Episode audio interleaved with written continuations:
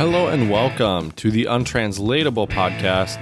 We are here recording episode 167, and today we will be talking about the easiest languages to learn. If you tuned into uh, episode 165, we were discussing some of the most difficult languages to learn. Today we will be talking about the easiest languages to learn. So if you're feeling a little overwhelmed or discouraged from episode 165, this is the episode for you. Or if you are just looking for um, an easier language to pick up, maybe it's your first time taking the plunge into learning a foreign language, then this episode is just for you. So I'm curious to see what uh, knowledge nuggets and gems my uh, partner in crime has dug up. So without further ado, my buddy Jared, what's going on, Jared? Bonjour, hello, bonjour, from derived from the language French, which theoretically might be considered an Engli- in- easy language for us English speakers to learn, but that was not the case for me. Uh, however, please Spread a little love. I mean, however, regardless of what I just said, follow us on Instagram, Untranslatable Podcast. Follow us on Twitter, Untranslatable One, the number one. Follow us on um, nothing else, but you can go to our uh, website, untranslatablepodcast.com. And you can also give us five star reviews. Пожалуйста. Please, actually, give us five star reviews on iTunes and Stitcher. Hey, I know you're hearing this. Give us five star reviews. Chad, are you okay? Please tell me you're okay. I'm doing good. What Jared's asking about people is the uh, coronavirus, which is not related to Corona beer in Mexico. So if you are a Corona drinker, you can keep drinking that and enjoying yeah, it. don't worry. Don't worry. But Live it is Mas. the that's, that's Taco right, the- Bell. that, that, that is Taco Bell, not Corona. But yeah, the coronavirus is a uh, so, well. So there's two types of coronavirus, from my understanding. There, the standard coronavirus is basically kind of like a virus, like your common cold. However, this coronavirus, which they're calling the novel coronavirus, uh, is uh, a very, very uh, dangerous virus that can cause pneumonia uh, and has actually already claimed some lives of some people. That's true. Uh, here in China. It, h- uh, how how are how's the? Can you sense the the the feet? Like I don't want to say the fear, but can you sense that there's that that there's a deadly virus on the loose as you walk around or engage with people or? I, I don't know. Have you been engaging with people? Are you staying? Quar- are you quarantining I- yourself? I've I've more or less been quarantined, um, not But because that's just I'm because you or live a anything. sedimentary lifestyle. That's no, no, that's because I'm on vacation and I'm relaxing true. and enjoying my vacation. that's true. Uh, Yeah. yeah, my my girlfriend and I haven't really left her apartment in the last five or six days, somewhere around there. Um, Would you one, have let- because everything can be delivered here, so we don't need That's to go true. grocery shopping. It can be delivered. Uh, food can be ordered. Um, and then we've been playing video games and uh, watching. what kind of video games do you play? Uh, Divinity. It's like a RPG uh, role player game. It's a lot of fun. Um, you can do like oh, a two player. yeah, yeah. That's one of the few RPG games you can actually do two player, which is pretty Interesting. Cool. Uh, and my girlfriend's super good at it, so she she carries the team. That's for sure, Jared. Um, but yeah, but anyways, back to the back to the coronavirus. So it it started in Wuhan, China, which is in the southern central part of China. Um, uh, I think the first couple cases were actually in late December. Um, and now Wuhan is on complete lockdown. Um, Yeah, I'm not no sure in, how no that out. works. Yep, complete lockdown. Um, and uh, there are tons and tons of cases there. Um, I think that's where the most people have died. Uh, they say it started from a wet market, which is like a live seafood and animal market. Yeah, the term wet market just sounds kind of gross. market. Yeah, of course But they- diseases so- are coming from the wet market. right. The the thing is, is that Come get um, your wet fish and wet cheese. well, well, you're probably not getting wet cheese, but uh, Oh right, you didn't first- say cheese. They, they first they first cheese. started um, they first started to think that it was caused by a type of cat that's eaten. Uh, it's a delicacy, I guess, in Wuhan. It's it's oh, it's it's like some strange like wild cat. Um, I think it's called like a tabby. civet cat or something. Then Oh. they thought it was from bats. Uh, apparently, there's a, a food down there also that they eat called bat soup. Listen. Google that, Jared, if you want nightmares. Bat soup. Uh, oh, I don't like looking at live bats, but I'll look it up. I'll look it up. Bat So look it up. soup. You'll, you'll you'll be ready for a tasty meal after we're finished oh, recording oh this. no! Okay, okay, okay, basically okay, a whole. okay, okay, It's basically a whole bat in a soup. It's a whole bat with its stomach, like the stomach where the I assume all the guts are. Just oh. yep. All right, listen. Bat I'm gonna go soup. cry for six hours, But then we can continue this now- podcast. Oh my now, god, why am I Jared, still looking at this? think, Yeah, I would close that tab. But now they they say uh, now they say that they think it comes from snakes. So I'm not really sure what it came from, This but is it this came from keep- a live animal. Keeps getting worse. right right um, so yeah and in beijing there have been i think 26 or 27 confirmed cases Those Um, seem like big numbers. Now I know Beijing has millions of people. Mm-hmm.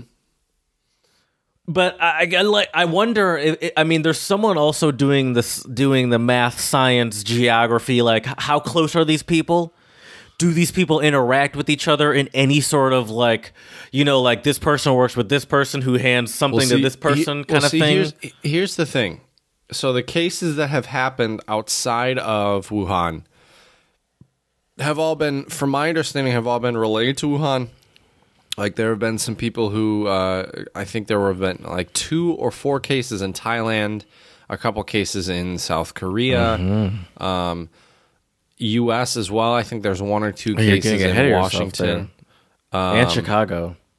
Oh, I didn't know that. Okay, and Mm-hmm. I, and at least the the ones that I knew about were all they all had traveled to Wuhan. Same with the ones in Beijing. Um, the scary thing for me right now because I'm in Beijing is that um, the highest amount of travel from Wuhan usually goes Wuhan to Beijing, especially if it's international travel because they go Mm. Wuhan, Beijing, and then somewhere else. right. Um, so You're in a so- hub. I mean, you're definitely in a Yeah. hub. Yeah. Now the the other interesting thing though, Jared, is that in Wuhan they are building a hospital right now that resembles the SARS era in China, where they're building. I think there's going to be like ten thousand hospital beds, and they're going to do it more or less exactly the same way as they did it for SARS, and. It's pretty crazy, Jared. This hospital we, will be constructed, they say, by February 3rd. So that's how quick Damn. they're getting everything going.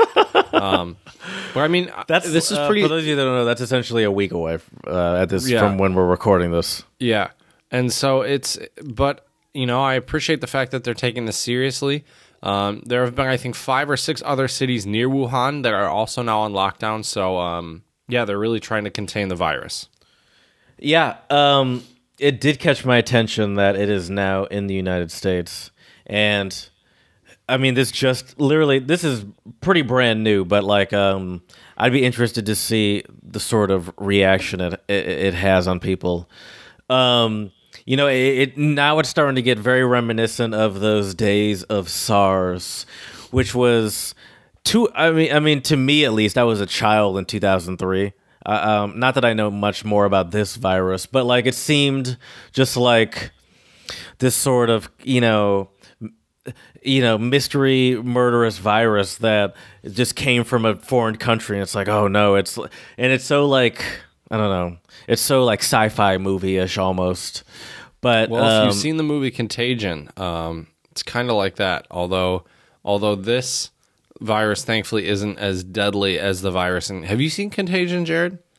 no no when you I get haven't. the when you get the virus in the movie Contagion, you more or less like die within like a day or two. Um, Mm.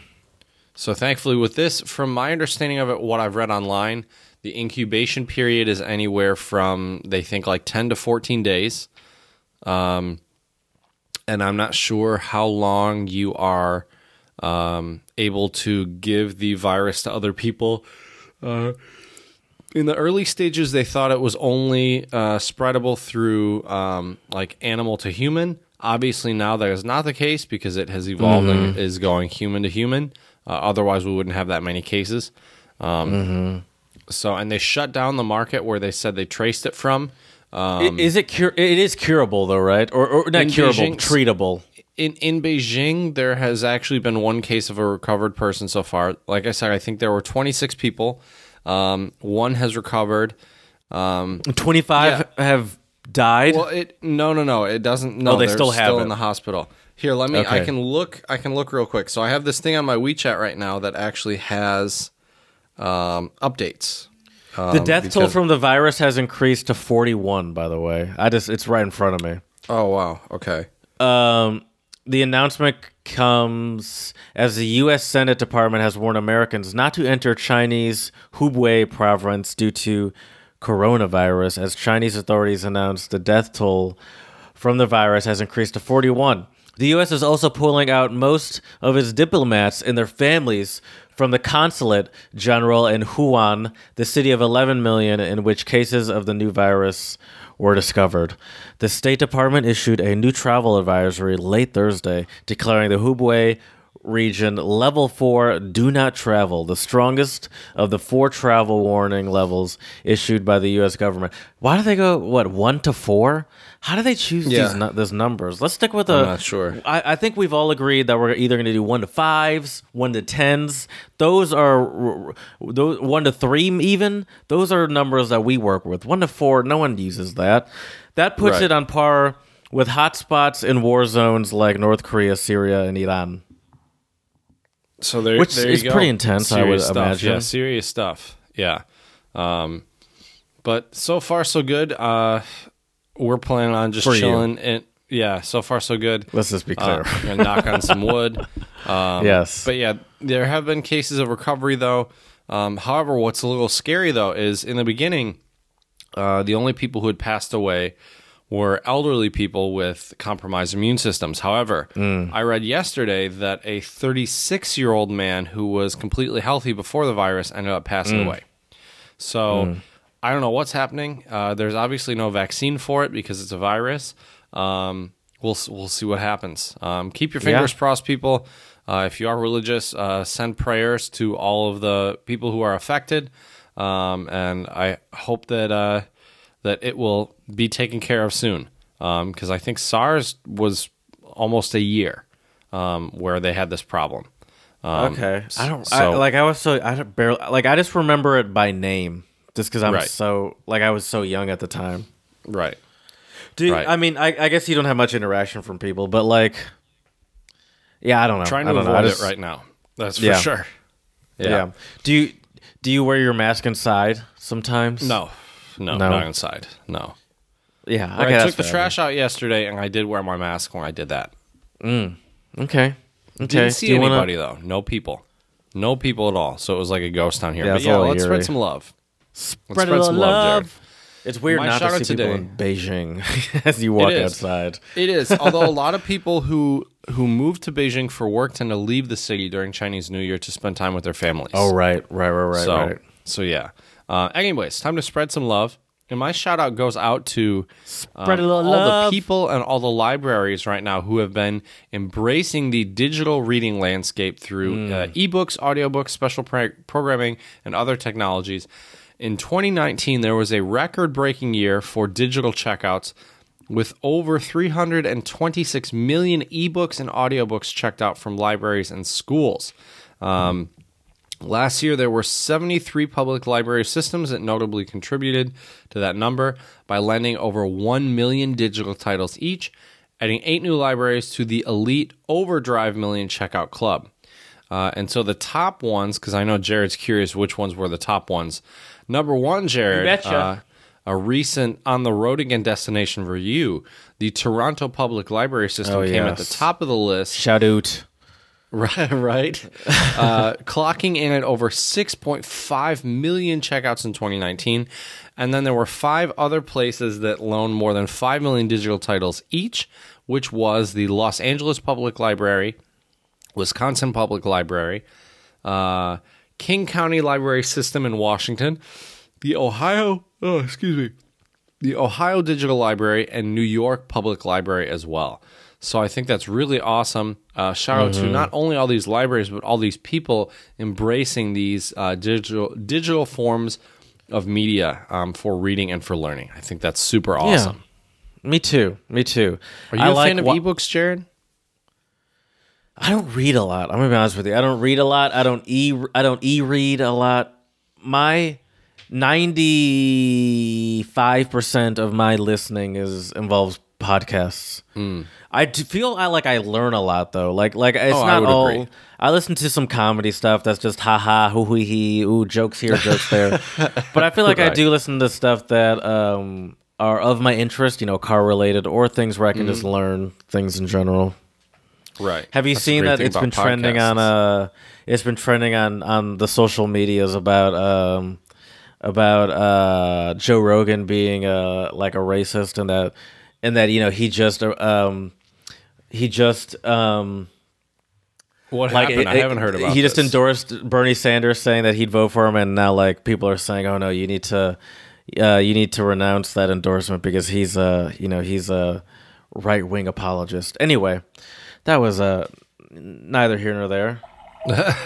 This is the untranslatable owl representing um untranslatables idioms sayings proverbs that don't really make any sense. Uh, but they do have a meaning. If you just give them a moment and listen to uh, listen. So, what we usually do is I go on the internet and I find a whole bunch of fun untranslatables, and I did that. And uh, both you and I, I think this it was partially my fault too, not just yours. Had an internet sort of breakdown a couple days ago, and you heard some of my untranslatables, and I don't want to use them. So I went to our friend at untranslatable.co on Instagram for some inspiration. I don't like to do this because it feels like a cop out because it's like, listen, I can get untranslatables too. You're not the only one that can find untranslatables. but it's a great but, uh, resource. The game doesn't work. The game doesn't work if you've already heard them. True. Anyway, my first one is uh, going to be Dutch, and it's Ik ga stuk. And it translates to I'm breaking. is that like uh, I can't even? Uh, no, but close. You yes, you can even, but because of something, you know. You're- see you're someone- like It's winter here in in uh in you're Michigan, freezing. and you see someone walk try to cross the street, but they uh they slip on ice, and it's like I can't even. It's like I Oh. shouldn't, but what I'm gonna do is Crack up. I'm gonna yeah. There you go. There you go. Okay, I like that. Crack up. That's yeah. It means I'm dying of laughter or cracking up, as we would say. There we go. Well, at least one of the two of us um, are not lazy. Uh, maybe it's because I'm in vacation But the good mode news right is, now. Mm-hmm. the good news is I don't listen to you really anyway, so these are still brand new to me. I was I was gonna say I'm also testing Jared's memory a little bit. So, um, so the first one that I'm going to give you, Jared, is uh, "Klar wie Kloßbrühe." Klar wie Kloßbrühe. Clear as when I hear brua, I, I I think beer, but I know it's, it can't be beer No, related. dumpling broth. Dumpling broth. Now I do remember this one, and I my thought was like clear as mud to be an English. Uh, to be an English translation or like an English untranslatable similar because I don't know what dumpling broth looks like. It's it's a little cloudy, but I think it's for the most part you can still see through it. Mm. Still see through it. Well, then I'm going to say it's like it's clear as day, like it's right in front of you. The answer's right in front of you, Yeah, more or less, or crystal clear. crystal clear. Yeah, but see, I mean, I'm going to give that to me, but that's not what you. it's not crystal clear. What? No broth is crystal clear. Like I Yeah, don't even. I, no broth is crystal clear. So if you if you make That's if you water. If you make German style or Austrian style dumplings, the water is pretty clear, Jared. Pretty clear. Didn't you make dumplings in Austria with uh, why would I? uh, why our would I German be making teacher? We made dumplings. Oh, I guess so. I don't. Yeah, but it was in a pot. Like you can't see through the. I don't know. I wasn't paying attention to the. I think you're looking too, water. too into this. Too into this. But anyways, give me All give right. me another untranslatable. I'll give you one more. Shout out to untranslatable.co. They have one here that's uh, salty from the United States. Well, you know what that means. That means to be upset. Yep. Um, all right. I got an Australian one. That's that's a language that you would think as Americans would be easy for us to learn, but I wonder if it nope. would be. I mean, it is English, But uh, Eh, What- more or less. what is? Have you said this one before? Whoop whoop, Uh uh Whoop whoop. whoop whoop. Can you give me some? I need some. I need something. Um, you know, uh, the first time I, you know, I, I, I remember the first time driving to your house and being like, "Man, is this where Chad lives?" I feel like I'm uh, in the whoop whoop Oh, out in the country. I think I did use that one before. Out in the country. in the middle of nowhere. Yes, Is it whoop Yeah. whoop or wop wop? I mean it's W O O P W O O Okay, so I don't know how they pronounce Okay. it. Hey, by the way, we do have listeners in uh, Australia. Let us know. But first, give us five star reviews because I'm desperate. Chad doesn't care, but I do. Um, That's I shouldn't care. You know, I don't need you guys. Um, Yeah, we do, five-star Jared. Don't say that. Five-star Don't say reviews. that. All right. Um, that's Next true. one for you is also German. I was lazy and wanted to do some quote unquote easy languages, so I did German and Spanish. Uh, this is a good one. I know you like this one, Jared. Mit ihm kann man Pferde stehlen. Uh, oh yeah, with him can one horses steal? With him you can Yes. Mm-hmm. steal horses. Um, Or I love And- this translation here, Jared. This isn't word for word, but I think meaning wise is pretty good. Gone horse stealing. I like that. Has a nice ring to it. gone horse stealing. Me and Timmy done gone horse stealing. That sounds very yeah. Exactly. It's like it's like like uh, my ride or die. You know, you could do anything with this person. It's like you, you, you like like if if uh, in any sort of crazy scenario, I know this person's on board with it. Hey, let's go steal a horse. All right, Exactly. bro. We, I used to have a friend whatever. like that in college. You know, it's interesting you say down for whatever. I used to have a friend like that in college, and we and I would call him DFA because he was always he would always say Down I'm for down for anything." anything. Yeah, Can Can you just say the first name? I'm curious. uh, Zach. I can say the whole name, Zach Oh. Francis. Oh yeah, yeah, yeah. For sure, for sure. No one. Anyways, yeah, no one listens to this. I feel like you for, you forget that. people do listen to it. I think you forget that. Uh, Zach Francis anyways, was down for anything. give us uh, give us another one. I mean, he's still around. I, I don't say to like, uh, no, please give, please give us another one. Uh, all right. Uh, let's see here. Uh, this one is also similar to English. Schlafen wie ein Murmeltier. Sleep like a woodchuck. Oh, it's like to sleep like a, like you know, like a log. It's like you're out like a log, Exactly. out like Exactly. a light. All right, I'll give you one more. Fine, fine, fine, fine, fine. Uh, my this is uh, Malay, s- and it's yum cha, which means to drink tea. I'm That's- drinking that's tea not- right now, actually. That's not like Kermit sipping tea, is it? no, no, no. No. Okay, to drink tea. Is it to hmm. It's more like uh, England sipping tea. Is it like to sit back and relax? Yeah, no, No. no. Okay, what is it? No, it's to hang out. So it is to sit back and relax. Oh, That's why I hesitated. Okay. But it's to sit back and Uh-huh. relax To chill. with other people. Right. Hang out. Okay, nice. I got one more uh, last one for you, Jared. This one will be a new one because this happened, I think, before. Uh, Hey, mine was a new one too, by the way. Technical. that uh, one, that one was, that one was was a Jared find. I didn't give any credit to. uh That one was a ahead, good Jared find. that's for sure. so here we go. Jared.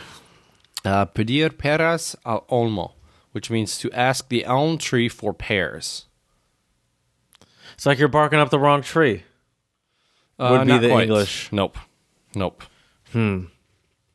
It's like you're confused, like you don't understand Can the situation. Can you get Can you get pears from an elm tree, Jared? Is that possible? no, no. So Yeah, I feel like so you're barking up the wrong tree. Like you're you're you're go looking going to the wrong place for you're looking going to the wrong place for answers. You're not going to get it. Not quite. This is an expression used for those who ask for the impossible.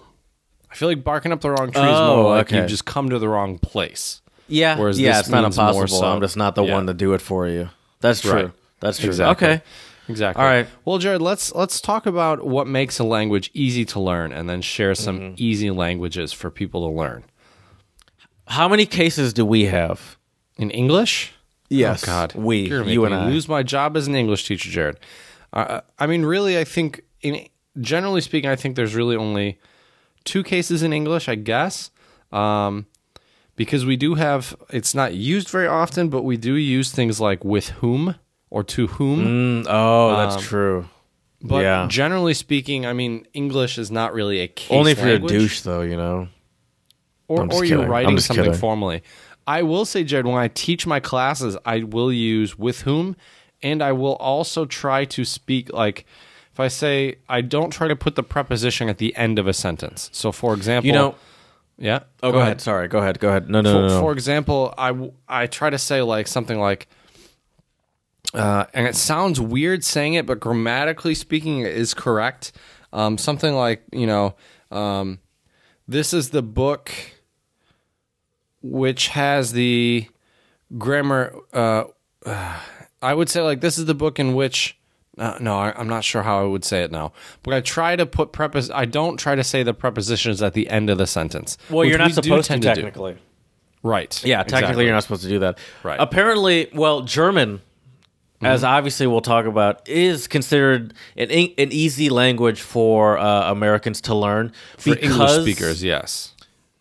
Yeah, excuse me. I'm sorry. For it's for English speakers to learn because that grammar structure is similar.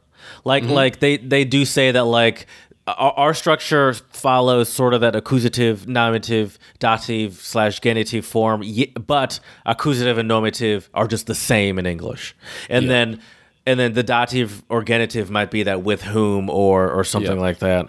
Exactly. The only thing is I would say the vast majority of Americans, including me, either don't know how to use it or choose not Right. to, so they don't sound pretentious. I'm I'm a True. mix of Very True. I'm a mix of not knowing how to use it and sometimes knowing to use it but not using it just because I don't want to be that guy.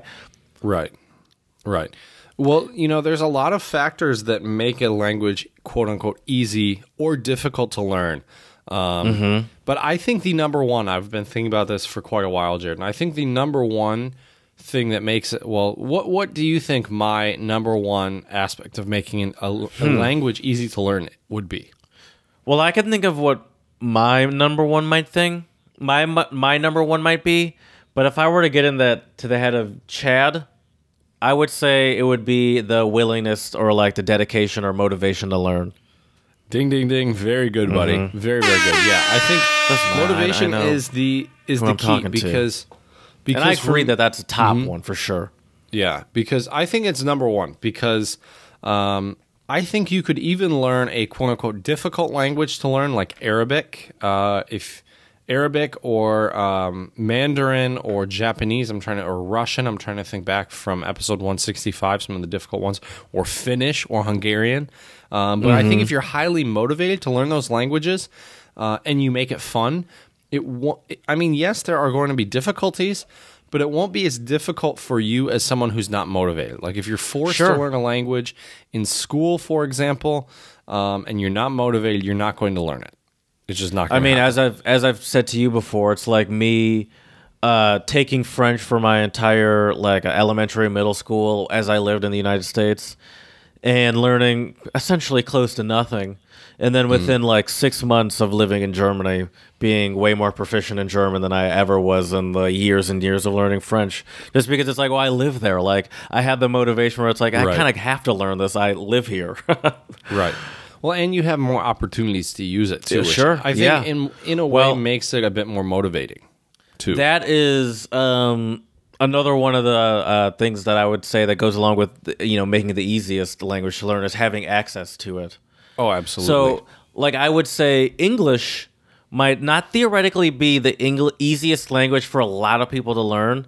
I Mm-hmm. think it's, I mean, I think it's almost undis- it's undeniably the easiest language to access for for the for for you know most of the uh, world. I would agree and with so, that because in of in the- film, in the- music, movies, absolutely. Right, and and yeah, the widest variety of media and stuff in English, and not even American stuff. Obviously, there are other places that speak English too, but Right. um, so I think exposure to it helps, and that's why I think even though English might not theoretically be the easiest to a lot of people, it is the easiest to get access to. But I think obviously also a number another huge one will be relation to your language. So there, so there's the sort of the assumption that um, you know if you're a Spanish speaker, uh, French or Portuguese or Italian would be easier languages for you to learn than say I don't know Japanese for for example. Right. Right. Yeah, what Jared means is how closely related the language is to your own native language, uh, which I would agree. I would definitely agree. Um, they say that for English speakers, uh, and I don't agree with, with this to some extent, uh, Norwegian and Dutch are a bit easier. Um, we'll, Well, we get always into talk more about- too. Mhm. We always talk about how great I mean Dutch speakers are, and it is because their language is very similar, like to, to English and German. And going back on what you said with access to language, I don't know if you know this, Jared, but at least one of my colleagues in the Czech Republic, uh, whose sister lives in the Netherlands, uh, apparently they have all their movies in English. They don't dub them in Dutch. They might have Oh, Dutch subtitles, subtitles? but I think Yeah. a lot of times they don't even have subtitles. Um, Yeah. which just goes to show you if you That'll can watch a. Movie in the native language, um, or sorry, in your non-native language, um, especially without subtitles, that's that's difficult. Uh, that's not easy. Yeah, I, I mean, I, I struggle with that. At, probably still after four years of living in in Germany, like in my height Right. of speaking it, I, that was probably still a challenge for me to just watch a full movie and be like, I, I got everything they said. I'm fully on board with everything that and the, and the tricky thing with movies is that there's a lot more going on that you have to focus on. Yeah. right? you have to focus on the the the, the scenery, what's going on in the background, the time period, it might not be taking place in current day. It was like, all right, is True. that that might be slang that you might catch on to if you know the language well enough, Right. But otherwise, that's just a random word to me. Plus, there's background music. Sometimes characters are whispering, so it's hard to hear. Um, Oh, the Like, whispering. yeah. I hate the whispering. Or babies. Right. Babies is another one. I Oh, can never yeah. understand Yep, babies. that's true. That's very true. yeah, I had I had that problem when I was in Germany. Like little kids would talk to me, and, and because they use different words, like Jared, do you know what Heiamachen is? No, sounds gross. Sounds Uh, like throwing up or something. means to to go go to sleep, go to bed. oh, okay. Hi, ready by time. Yeah, yeah. The kids Okay. use all sorts of different words. Um, so yeah, uh, but definitely the relation to your native language is helpful. Um, and and there are different families of languages. Like there's a Germanic uh, kind of tree. There's there's like a um, I'm not sure what the correct linguistic term is. This has been like three or four years now. I don't remember. But there are all these different like branches. Maybe you can Google it for me, Jared. Like branches of Oh, of yeah. language, families trees. Yeah. and uh, and you can see. And so, if you're curious, you can you can Google this, or for our listeners in China, you can Bing it and find Mm-hmm. Language family. uh, and you can find languages that are Ask related to yours. Uh, is that even around anymore? Ask Jeeves. I'll tell you. Ask. Hold on.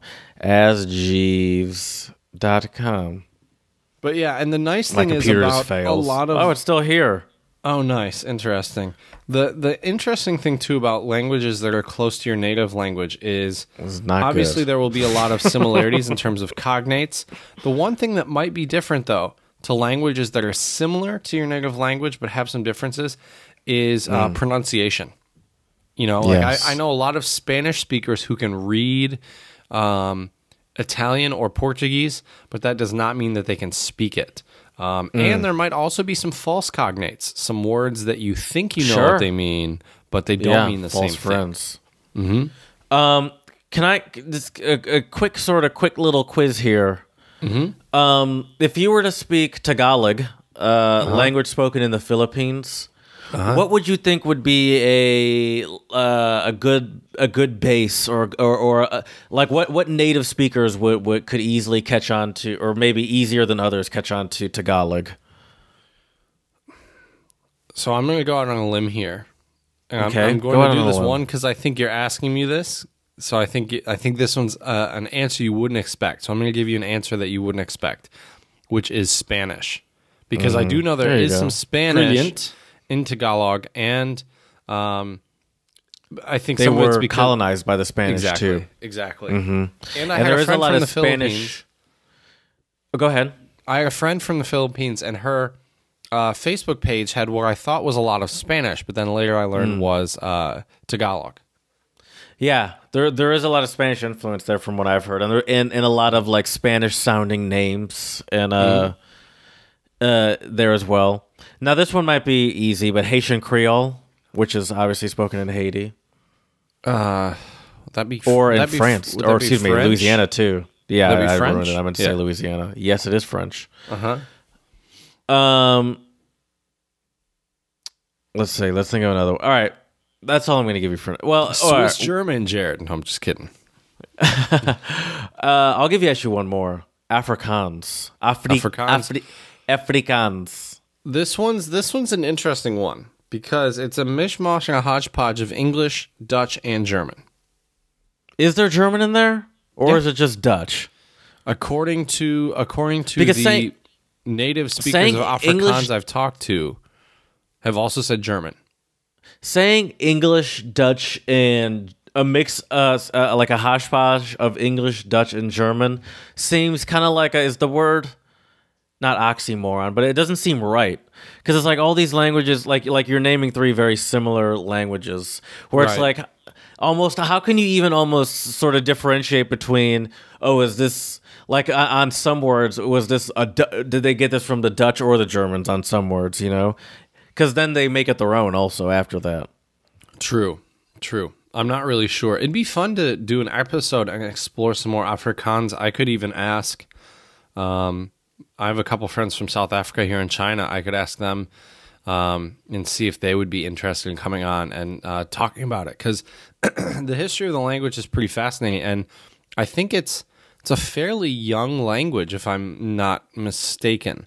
Um, I could be wrong, um, but I think in comparison to other languages, it's fairly. I young. mean South Africa is a fairly new country Right. did you know by the way um, that um, Indonesian where do you think let me ask you not did you know where do you think who do you think would, would have a surprisingly or a, a easy time learning Indonesian? Obviously, there are more than one, but I'm thinking of one.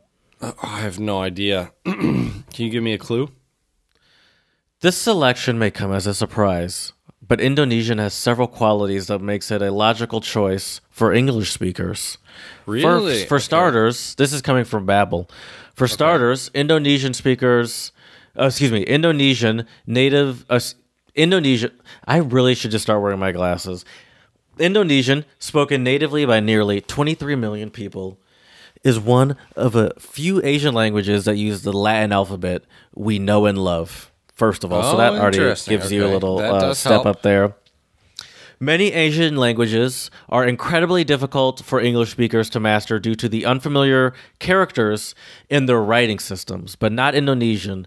It's also a phonetic language made up of words that are pronounced exactly the way they're spelled.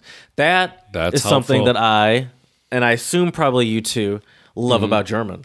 Oh yeah, it's a game changer. Game And. I've mentioned for that to you before. I, I've mentioned this to you before. I don't even know if I mentioned this on the podcast, but I've definitely mentioned this to you before. It's impossible to have a spelling bee in German Right. Same because with Spanish it's as it's just it's it's obvious. It's, it's it's exactly how it sounds is how it's spelled. There's it's there you like that. It would go on forever.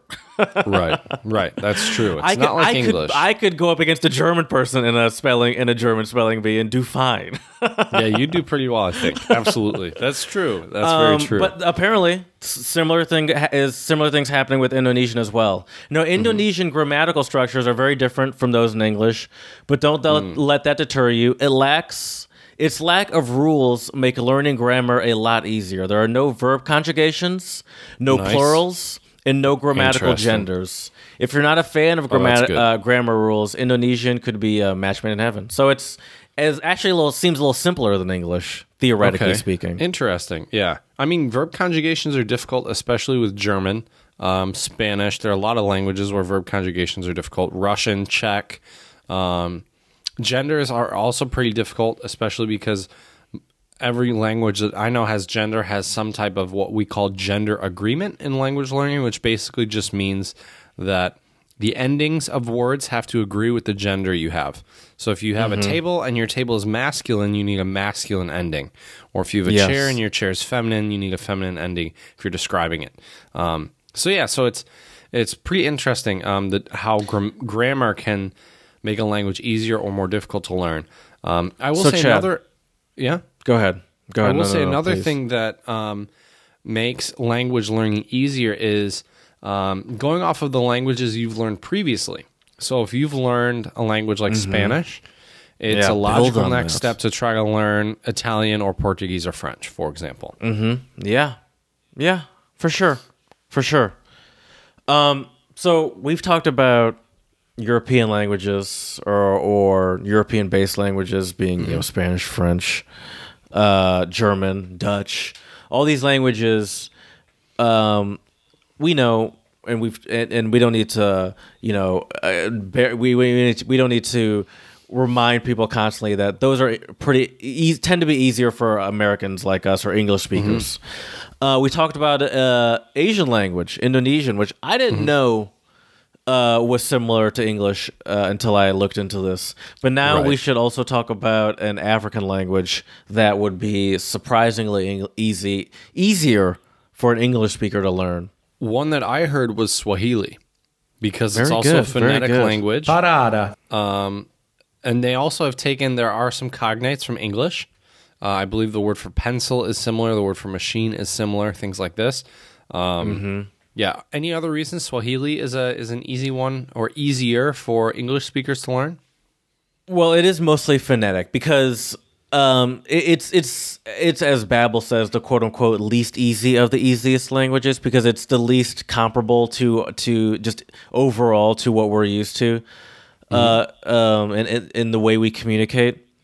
Um, but uh, yeah, no, there are similar words, and uh, it's fairly straightforward in terms of grammar. Verb conjugations utilize prefixes in a logical way, making them less difficult for English speakers to learn. If you want to try something different, see Swahili. Uh, see if Swahili is the language for you. However, if you want to pick up a new language as easily as possible, uh, we recommend starting with Spanish, Swedish, or Norwegian. So Swahili is easier than a lot of other African languages. It seems like that you know they seems like they wanted to get a lot of different con- you know uh, different continents and stuff. Right. But it's by no means the easiest language to learn. And- and I've But heard it's- it's depending on- less intimidating than one might think. I think is a fair thing to say. Right. And I've heard that in some places in Africa, Swahili is kind of the lingua franca of like if you don't Yeah. speak a common language, you use Swahili. Uh, so, Jared, I Well- want to give you a quick list though. Um, go ahead. What do you want to say? When I was, I mean, when I was in Tanzania, they speak uh, Swahili there too. But like, when when I when I went to uh, like the the village, like the small villages and stuff, they Mm-hmm. spoke uh, like a, a shit ton of different languages, but they all spoke uh, Swahili too. right. Yeah. Like, like So it was just it was just like the, the general communication language, and then they had Mm-hmm. their you know whatever their you know more localized language was. Right. Sure. which maybe you- was. I wonder if that. Sorry, I keep. I wonder if You're that good, language was. What, like like if some of those were like even I mean you don't know the answer were like just all different takes on Swahili or if they were just completely different like uh, that that's not something I thought to ask in the moment but but I Yeah, I wonder no that like idea. are, That's a- are these just all like different dialects that Right. you wouldn't understand because they're so localized or is this like just not even on the same page My guess would be it would be a regional language and it could be completely unrelated to Swahili, but I'm not sure. I'm not an expert on that. So, um, yeah no I'm so not I'm don't- trying to yeah. paint you into any uh, corners where you're lying Right, right. so I want to give you a list, though, Jared. Of uh, this is a list from the Foreign Service Institute, which is the U.S. government's diplomatic training agency. So this prepares diplomats to serve at embassies and consulates around the world. Uh, and one of the preparations to becoming a diplomat includes foreign language training. I've met a couple diplomats here in China, Jared, and they all speak Seems like a nice job. pretty good Chinese, um, as they should. Um, and Jared, just so you know, uh, if you're curious of becoming a diplomat one day, Jared, um, it's eight hours a day of an intensive learning environment to learn the language. Um, I, like forget be how okay many weeks that. it is. I think it's like If I, think like the language. Right. Um, so here is the list. According to the Foreign Service Institute, the languages that fall in the easiest category for English speakers are, and I don't think this is in any particular order. Uh, I think Right. this is just a list. So Afrikaans, Dutch, Danish, French, Italian, Norwegian, Portuguese, Romanian, Spanish, and Swedish. Romanian. Yeah, and no German is on here, which I thought was interesting. But Dutch German is on not there. on here. Correct And Afrikaans is on there, but not German. but, but no German. But what's interesting is that Maybe they just don't need it. may, probably uh, I I would assume diplomats in German can probably speak Uh, diplomats in Germany can probably speak German. I would imagine. Um, would be But my diplomats guess. in the Netherlands can probably speak English too. No, no, no, no. We're American diplomats in Oh, I see. Germany I see and what you're Nether- saying. they, they should all speak languages of the countries. Uh, Sure. Oh, yeah. I mean, if you're a where they diplomat, live. y- you sh- you should probably commit to learning that language. Period. right, right. Now, so that's the Foreign Service. You're trying to Institute, build which- a bond. Right. And now I don't know how how updated the Foreign Service Institute, you know, how often they change this list, but um, this is an interesting one. This is some aspects from a I don't know which polyglot, but a polyglot's opinions on the easiest languages to learn. Um, so, uh, many polyglots understand that trying to rank languages according to difficulty involves too many variables to be worthwhile. And I'm definitely not saying that there is a number one through number 10 list. Um, I think it's different for everybody. Um, but what's interesting is, um, in terms of being objectively easy, Jared, polyglots tend to agree upon the language of Esperanto because Esperanto has many cognates that English shares with uh, French. It has consistent spelling rules. There are no conjugations and there's no noun gender. Um, and the reason is because uh, Esperanto was designed to be easy to learn because it's an artificially constructed language. However, even though it was a made up language, um, it the Esperanto community is huge. I lost Jared at uh, made up language. The Esperanto community Well, is no, you huge and active me. all over the world. Um, You didn't lose me. We did an episode about conlang, and it was actually one of our most popular episodes. Um, but um, I found it very interesting. I just find it sort of eye rolly that people are claiming that to be the easiest language to learn because it's like, yeah, but it's also not a re- not a real language in the sense where you can't actively use it. You can use it on the internet with. Okay, I'm not going to say that. You can use it uh, in very localized places, but you can't use it in localized places that you travel to or with like I don't know. It's just such an I don't know. That's the only reason I roll Right. my eyes. Ex- yeah, I would agree. Um, there, yeah, But it is interesting. I mean, I mean, it's also it's also like well, it's like of course it's the easiest. Like it's a conlang. I don't know. It's like it's I don't know. It's uh, it's it's made by maybe someone that's not that good at making. Uh, I, okay, listen. I feel like now I'm go- I'm going. You're getting real personal about this, Jared. Uh, all right, let me let me just. I want to finish. And if a this- polyglot, I feel like a can a polyglot. Now this is the question of the day. Can a polyglot say a polyglot speaks four languages? Uh-huh. One of them is Esperanto. Can that polyglot claim polyglottism? Say they speak, I don't know, Yeah. English, Yep. Chinese, Korean, Esperanto. That's a polyglot. Yep. Hundred percent. Still a language, made up or not, still a language. What if it was Klingon? Kl- Klingon. Sure. Yeah. If that's one of your four Oh my languages, God. I'd give it to I would him. roll my eyes hard at, in someone's face if they And told then- me they were a polyglot and, And then, then listed when you're Klingon. insulting you and It's your still mother impressive. and everybody else in Klingon, It's and still you have impressive. no idea, I'm just going to sneer at you. And everyone else who speaks I don't Klingon mind if around people us who's insult me, laughing though. at this person. I mean that wow. that goes. Ooh, is this that how you fun. is that how you roll, Chad? You just make fun of people behind their back. Granted, we did do That's- some of that in, in, I was, in gonna, I was gonna say you, you very well know, know we did that when we were speaking German together. Occasionally, not always, but occasionally. no, um, no, no, no. I don't know. I mean, I guess that goes into Jared. What what is a language? Uh, and that might be a fun Right. question to explore in a later episode. Um, just saying, what is a language? Um, But yeah, I want to to end this segment though, Jared. I want to discuss just some similarities with English for a few different languages.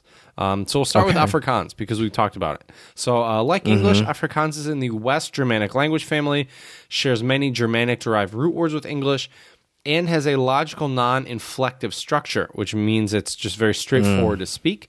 Additionally, Afrikaans is neither verb conjugation nor word gender.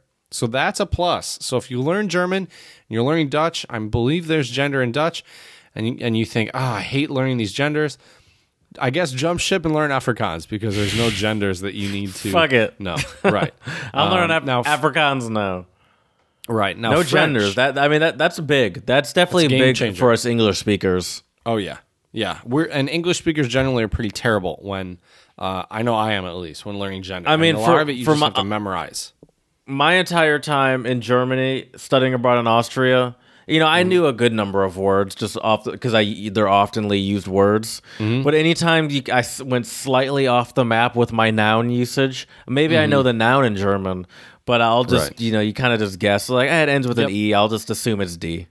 right, right, right. I don't know. And there and there aren't any, at least in German, there aren't any strict rules. Um, Right. I have a document floating around somewhere that there are, And everyone some, like, knows what you're tips. saying. They're not going to but be yeah. confused. Well, that's the thing is gender is more It's so or less weird. not very meaning because based. everyone gets what you're saying, even if you get it Right. completely wrong every time. Right. But it's just an aspect of the language. So let me talk about a few Yeah. more, Jared. So French, approximately one third of modern English language has been influenced by French, Mm. which makes it a familiar territory for a native English learner.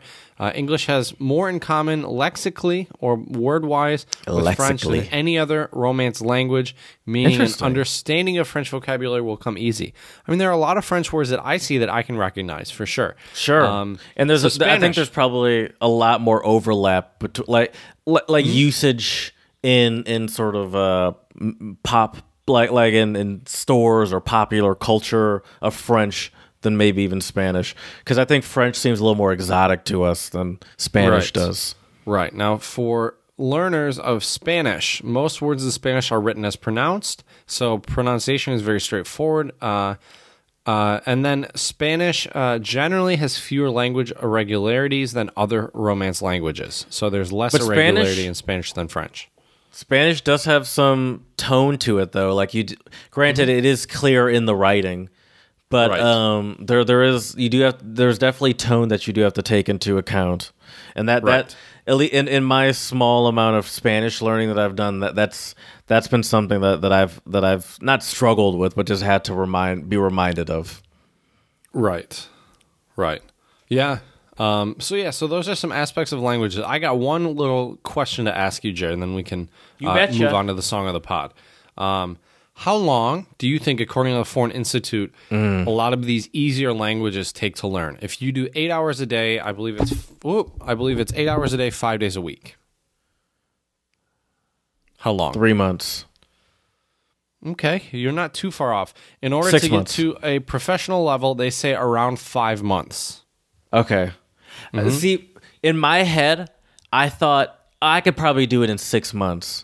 Mm-hmm. But then I thought they, I, I feel like they have, and I thought, well, okay, they probably have their course down better than that, you know? Well, so here you go, Jared. So the Foreign Service Institute estimates that languages in this group, which is like the easier group, which were those languages I listed earlier, can take 23 to 24 weeks to reach professional working proficiency. What this means is uh, professional working profi- proficiency, say that five times fast, um, I can't say it once. is the following. Yeah, I barely can as well. Uh, understand almost everything people say when they speak at a normal speed, communicate comfortably in most situations, and use a broad vocabulary and rarely stop to search for words. So there you go. Right. You know, an important an important aspect of learning a language to me, and this is something that I always noticed, especially in my German classes, that would kind of separate the uh, wheat from the chaff. Uh, would be that that as I'm doing right now, actually, that stuttering, that looking for words. I think even more than anything, that that was was always a sign to me, you know, where it's like, oh, this like this person i- i- is that freezing and looking for words. You, I don't know, you can just see it. That uh um uh, Right. Even Right. even if the words they find are the right ones, it's it's the thinking about what you're everything you're gonna say. Except we do that in English sometimes too. So I think Yeah, I you're mean, being a as I was saying that, I got really self conscious because I was doing it too. But yeah. Anyways, you know how you can avoid getting self conscious, Jared? Listen to some super funky music. What is our song of the pod for today? I was gonna hum it. Uh, it's Steve Monite, Only You, and Steve Monite is from Nigeria. And you know what this song made me think of? What? Daft Punk. I got strong Daft Punk vibes from the from the um, from the like the be- beat or the mel. Okay. What's what do you call it? Like the the uh, computer generated beat or whatever. Yeah. Yeah, the beat. It- it- And like, the- no, no, I mean the, do you mean the synthesizer? Yeah, the but the whole thing, part? the whole Okay. thing. I guess just all the electronic parts of it. Then the synth, It- it- the, the, the- yeah, the electronic production of it had gave me some sort of Daft Punk vibes, and I assume now this song came out in the '80s, and for some Mm-hmm. reason, I, first of all, this song is great. It's very funky. Um, Mm-hmm. It's like it's uh, just uh, you know classic '80s funk, I would say. Yep. It's interesting for me to think about other countries, other f- foreign countries, jamming out to music like this because this at least to me seems like very specifically american and i thought is this just was this just what they were listening to on their own or, or, or were they still heavily influenced by american media and music? Is that why this music sounded so similar or is this just just the time? Is this bigger than countries? Is this just the time? Like computers were just, just as been the new to the people in Nigeria as they were to the people in uh in the U.S. that were that were making you know that's that heavily synthy sort of computer music with that funky Right. sound. And I wonder Yeah. if, if they still had that if they had that influence or or if that's just or if, if it's just bigger than than that. I, I don't know. I don't. I don't have an answer for you. Um, only But it is interesting here, to me. I, I do like the idea of like people in Nigeria jamming out to the song, which by the way is in English. Mm-hmm. Yeah. Um, it like in the '80s in some in some club in Nigeria. That seems like a, Right. a cool scene to to witness. I do like the sound of his Nigerian accent, though. yes, I think yeah. it sounds super cool. Yeah, he doesn't with- sound American. over top of everything. No, definitely not. But, But, yeah, uh, it's a super funky song. The bass is slapping. Yeah. that bass line, man. I could listen to that Yep. bass line for hours. um, yeah, that bass line is something else. It's it's Mm-hmm. super awesome. Um, what's the song title in Argus again, Jared?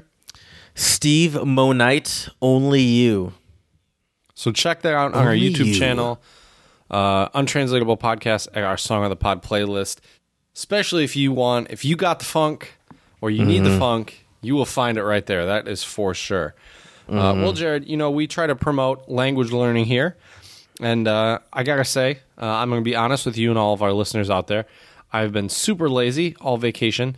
The only work I've done has Quote, been unquote. looking up materials for teaching for the upcoming semester. Other than that, I have been slacking on my Chinese learning. But That's I do okay. have a Chinese word of the pod today, and it is uh, one second here. It is uh, jiandan, which means easy. That's good. Mine is a Spanish word of the pod, and it's incapaz, Which means what? incapable. Oh, Uh, now this is sort of the antithesis of, of our episode, but I like the word incapaz, incapaz, Mm-hmm. and um, you're not incapable of learning any language. Uh, and any language can that. be an easy language to learn if you really want to learn it. To be honest with you, because uh, really more than anything, it's it's deep immersion and willingness Mm-hmm. to take in as much information as possible. Like I was reading something Absolutely. also, and they say like like ye, like if if you really want to, I was looking up like learning languages fast, and they're like you have to be ready to like walk around with dictionaries. Do kind of like what students on your campus do and just like dig your nose into it, which is easy to do if you really want to learn. Oh yeah. And and if you also don't I guess one thing we didn't mention as well is if you don't have a barrier. What I mean by this is like when I was learning German, I I don't know, I think it was just because to me it was so important to learn the language. I knew I was going to make mistakes and I didn't care about sounding stupid. Oh, I did. For me it was I like if I can if I can express myself eventually I will express myself in a coherent Mm-hmm. and intelligible and hopefully not stupid sounding manner. Uh, and I think eventually it came it came to that. Uh, maybe not until Austria or maybe even until graduate school, but it came to that eventually. Um, so I think a lot of people, especially I see this in my Chinese students all the time, is they one they haven't had enough perfect. practice speaking, but they um, are really afraid of making mistakes. And, and Mm-hmm. here in China, losing face is a big thing. You don't want to make mistakes. Uh, you don't Yeah. want to lose that social standing, but it's a part of the process. And I think if you embrace that part of the process, it will make language learning a lot easier as well. Um, yeah, it's impossible to go through the language learning process process without making mistakes. That just doesn't really make any sense. It, yeah, it doesn't. And it won't work. Um, so, yeah, so just to recap our episode, even though I think Jared already did it, I'll just quickly Oh. recap. Um, what makes a language learning easy? Definitely motivation. the relation to your own native language or also foreign languages you've learned. So if you've learned Spanish, uh, you probably don't even need to hear me say this, but learning another Romance language like Italian or French or Portuguese will most likely be Many easier for you than learning like Russian or Swahili or something. Um, so yeah. Uh, also, obviously, motivation and the target language uh, make uh, play a key role. But as Jared said as well, being very immersed in the language and having access to the language as well. If your only access to a language is a couple language books, um, I'm not trying to discourage you from learning that language. I think it's great that you want to learn a foreign Quit. language, but. Jared said it, not it. But um, try no, to no, find other means of making the language accessible. So, luckily, nowadays with the internet, there are so many different ways where you can get access to languages Mm-hmm. um, as long as you have access uh, in the country that you live. Um, so, so check that out. So, um, keep those things in mind. Let us know what languages are easy for you to learn at untranslatablepodcast at gmail.com. Slide into our DMs on Twitter with any language learning tips you may have Untranslatable One. And check out our Instagram page for all sorts of pictures of our shenanigans. Um, you can see what I've been up to in China and uh, see what uh, trouble Jared's been getting in in uh, Michigan. And lastly, please, five star reviews on iTunes and Stitcher. Let us know how we can make this podcast better for you. So, as we say here at the Untranslatable Podcast, which is gracias, and xiexie.